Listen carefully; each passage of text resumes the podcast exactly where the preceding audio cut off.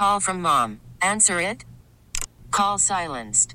Instacart knows nothing gets between you and the game. That's why they make ordering from your couch easy. Stock up today and get all your groceries for the week delivered in as fast as 30 minutes without missing a minute of the game. You have 47 new voicemails. Download the app to get free delivery on your first three orders while supplies last. Minimum $10 per order. Additional terms apply. Final hour of the show. Second half of the hour, Cam Jordan getting ready for the start of Saints training camp. He was on Sports Talk. We'll play that interview and his conversation with Christian Garic for you. Our Blue Runner Gumbo opinion poll. Rookie showed up to training camp today. Which rookie are you most excited to watch this season? Is it Erik McCoy? Is it Saquan Hampton, Chauncey Gardner Johnson, somebody else? You cast your vote at WWL.com or the radio.com app. Talked a lot of LSU in hour number one, and of course, SEC Media Days in Hoover wrapping up. LSU front and center earlier in the week, and they're expected to battle with Alabama for conference supremacy, at least in the Western Division this year, in the SEC West. Let's bring on in Mike Scarborough to talk some LSU football with us, publisher and recruiting analyst at TigerBait.com, and you need to be following him, Tiger fans, if you aren't at Scarborough Mike on Twitter. Mike, how you doing, bud?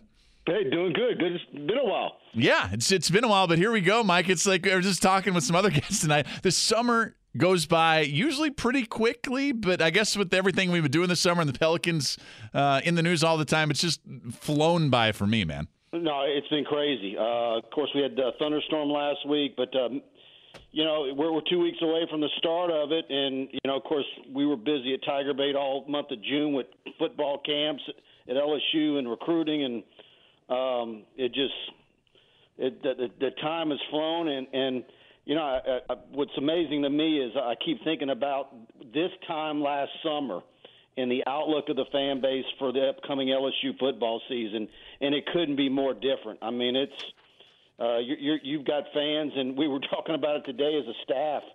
You know, where are we at in predicting the upcoming season? And it's, you know, do you go safe at ten and two, or do you stick your neck out and go eleven and one? And that's that's kind of where everybody is. Uh, even a lot of media guys I know that cover the beat, the, the LSU beat, that are a, a bit on the uh, glass. Uh, half empty side, or, or, or uh, I'm not hearing any, any of those guys even utter nine and three.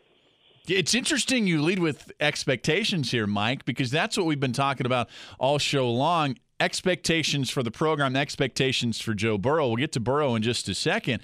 It seems like that Texas game is going to set the stage for this entire season. You win that game and you're off to the races, probably undefeated, or maybe one loss, you get to Alabama. If not, maybe the, the picture changes a whole bunch. Yeah, no, that, that's I sound like a broken record because it, every time I talk about the upcoming season, it's all about that Texas game. Um, yeah, sure, you can lose that game, but then you have no margin for error the rest of the way. You win that game, and and you're set up where you still, of course, you know, you, you almost everybody's going to pencil in a loss at Alabama until LSU breaks through and and finally beats them.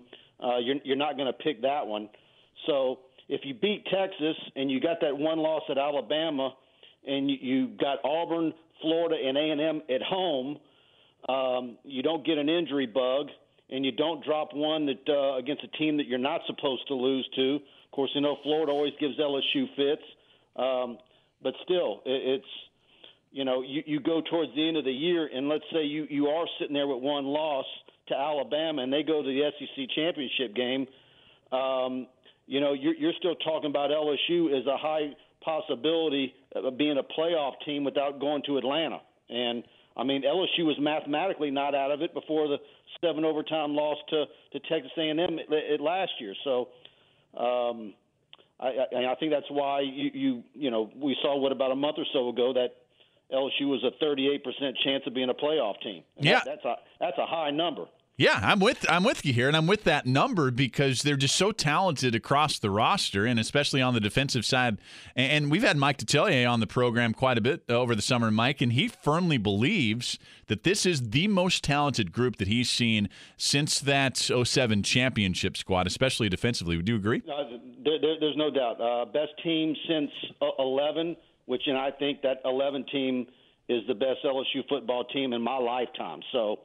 Um, despite the, the laying the egg in the in the championship game. Um, what they did that's had LSU won that championship game, they would have been one of the greatest college football teams of all time. That that that particular team. But um, yeah, that you know the, the weakest link on the football team is the offensive line. Um, you know, so but the, the rest of the groups, you look at the linebacker corps. Despite losing Devin White, that's going to be a solid group. K'Lavon Chaisson back. Uh, what that gives you is an edge rusher. Uh, you've got a healthy defensive line uh, with some more depth.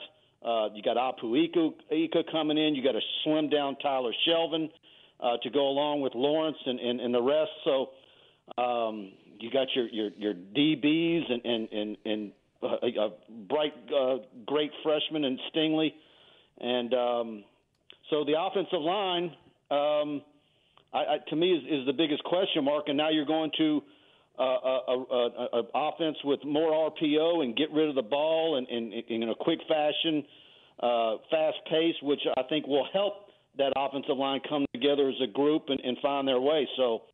Um, I think there's a, that's the whole reason for the excitement. And then outside of the excitement for the upcoming season is what they're doing in recruiting, and it's just been a, a just a barrage of positive news for Ed Orgeron.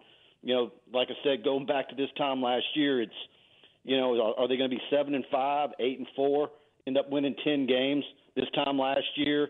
You know, is Ed Orgeron on the hot seat? Would they possibly pull the trigger on him at the end of the year? And now look at it. It's uh, win 10 games, win the Fiesta Bowl, a top uh, flight recruiting class. Uh, Joe Brady joins the staff, and um, high expectations, and everybody can't wait for the season to get here.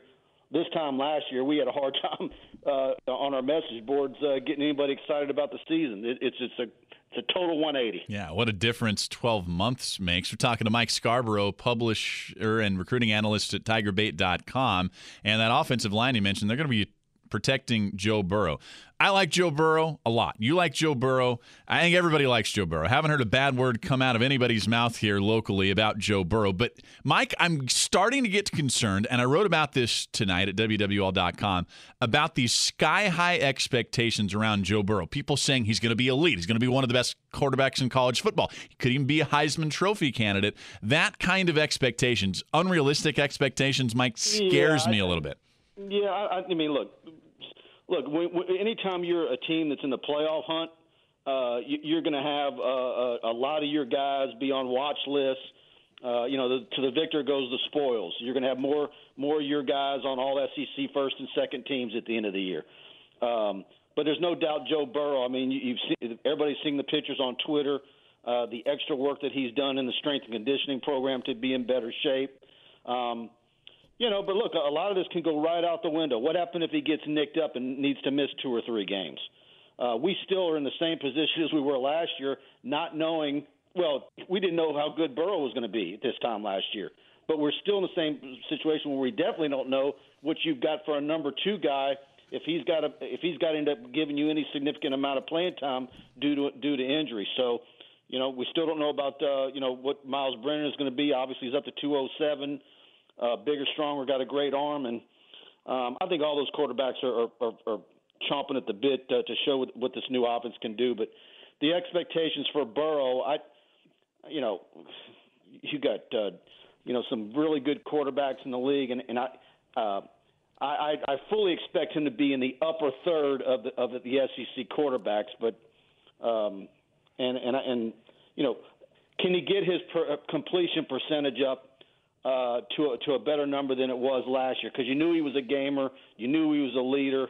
If anybody knocked him last year, was on completion percentage. But I think a lot of that was due to the poor route trees, receivers dropping balls, uh, the offense not being where it needed to be, uh, max protect on the offensive line. Uh, you know, I think it's going to be a whole different animal this year. I, I think he's going to be much more successful. Mike, you mentioned the recruiting news and the good news for the Tigers over the summer. What are what is the latest on the recruiting trail for LSU? Well, you know, look, it's it's uh, you got one of the top three uh, recruiting classes in the country. Um, you know, 20 commitments. I think it'll be uh, 21, 22, uh, possibly even 23 before the season uh, starts out. Uh, uh, you know, first game of the season. Uh, Jaquelin Roy will be next week. Uh, there could be one or two uh, surrounding him. Um, so you, you could have two or three more commitments, I think, in the next uh, in the next three or four weeks. So, um, but I think that the main focus with how great it is is offensive line. They need two or three more uh, legit offensive linemen in this class, whether it's Marcus Dumervil from Florida, Cedric Van Pran from right there at Warren Easton, who I just put a story up on Tiger Bait tonight. LSU's looking a little bit better with him lately, and of course he can play center or guard. Um, and then maybe one more offensive lineman. They need a tight end. They need a running back. Um, of course, Jaquelin Roy, who I mentioned from U High. You got Jacobian Guillory out at Ash still out there.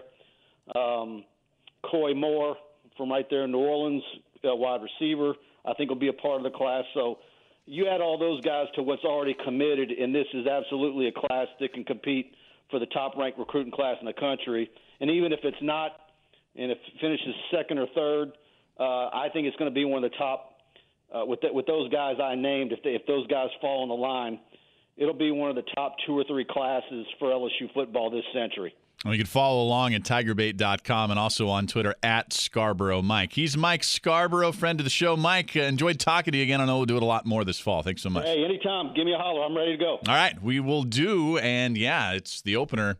Boy, a month away. It's it's incredible. I mean, it really yeah. is. It's absolutely incredible. Thanks to Mike for joining us here tonight. And um, it is football season. I mean, it, it, really is football season, considering that the Saints rookies just reported for training camp. It, it blows my mind. It does. It goes so fast. Here we go. And this is going to go by like like that. It is. We're going to be talking about playoffs both college and pro style before you know it. 504 260 1870. Our text line is 870 870. We'll talk a little more Joe Burrow when we come back on the last lap. You could spend the weekend doing the same old whatever, or you could conquer the weekend in the all new Hyundai Santa Fe. Visit HyundaiUSA.com for more details. Hyundai, there's joy in every journey.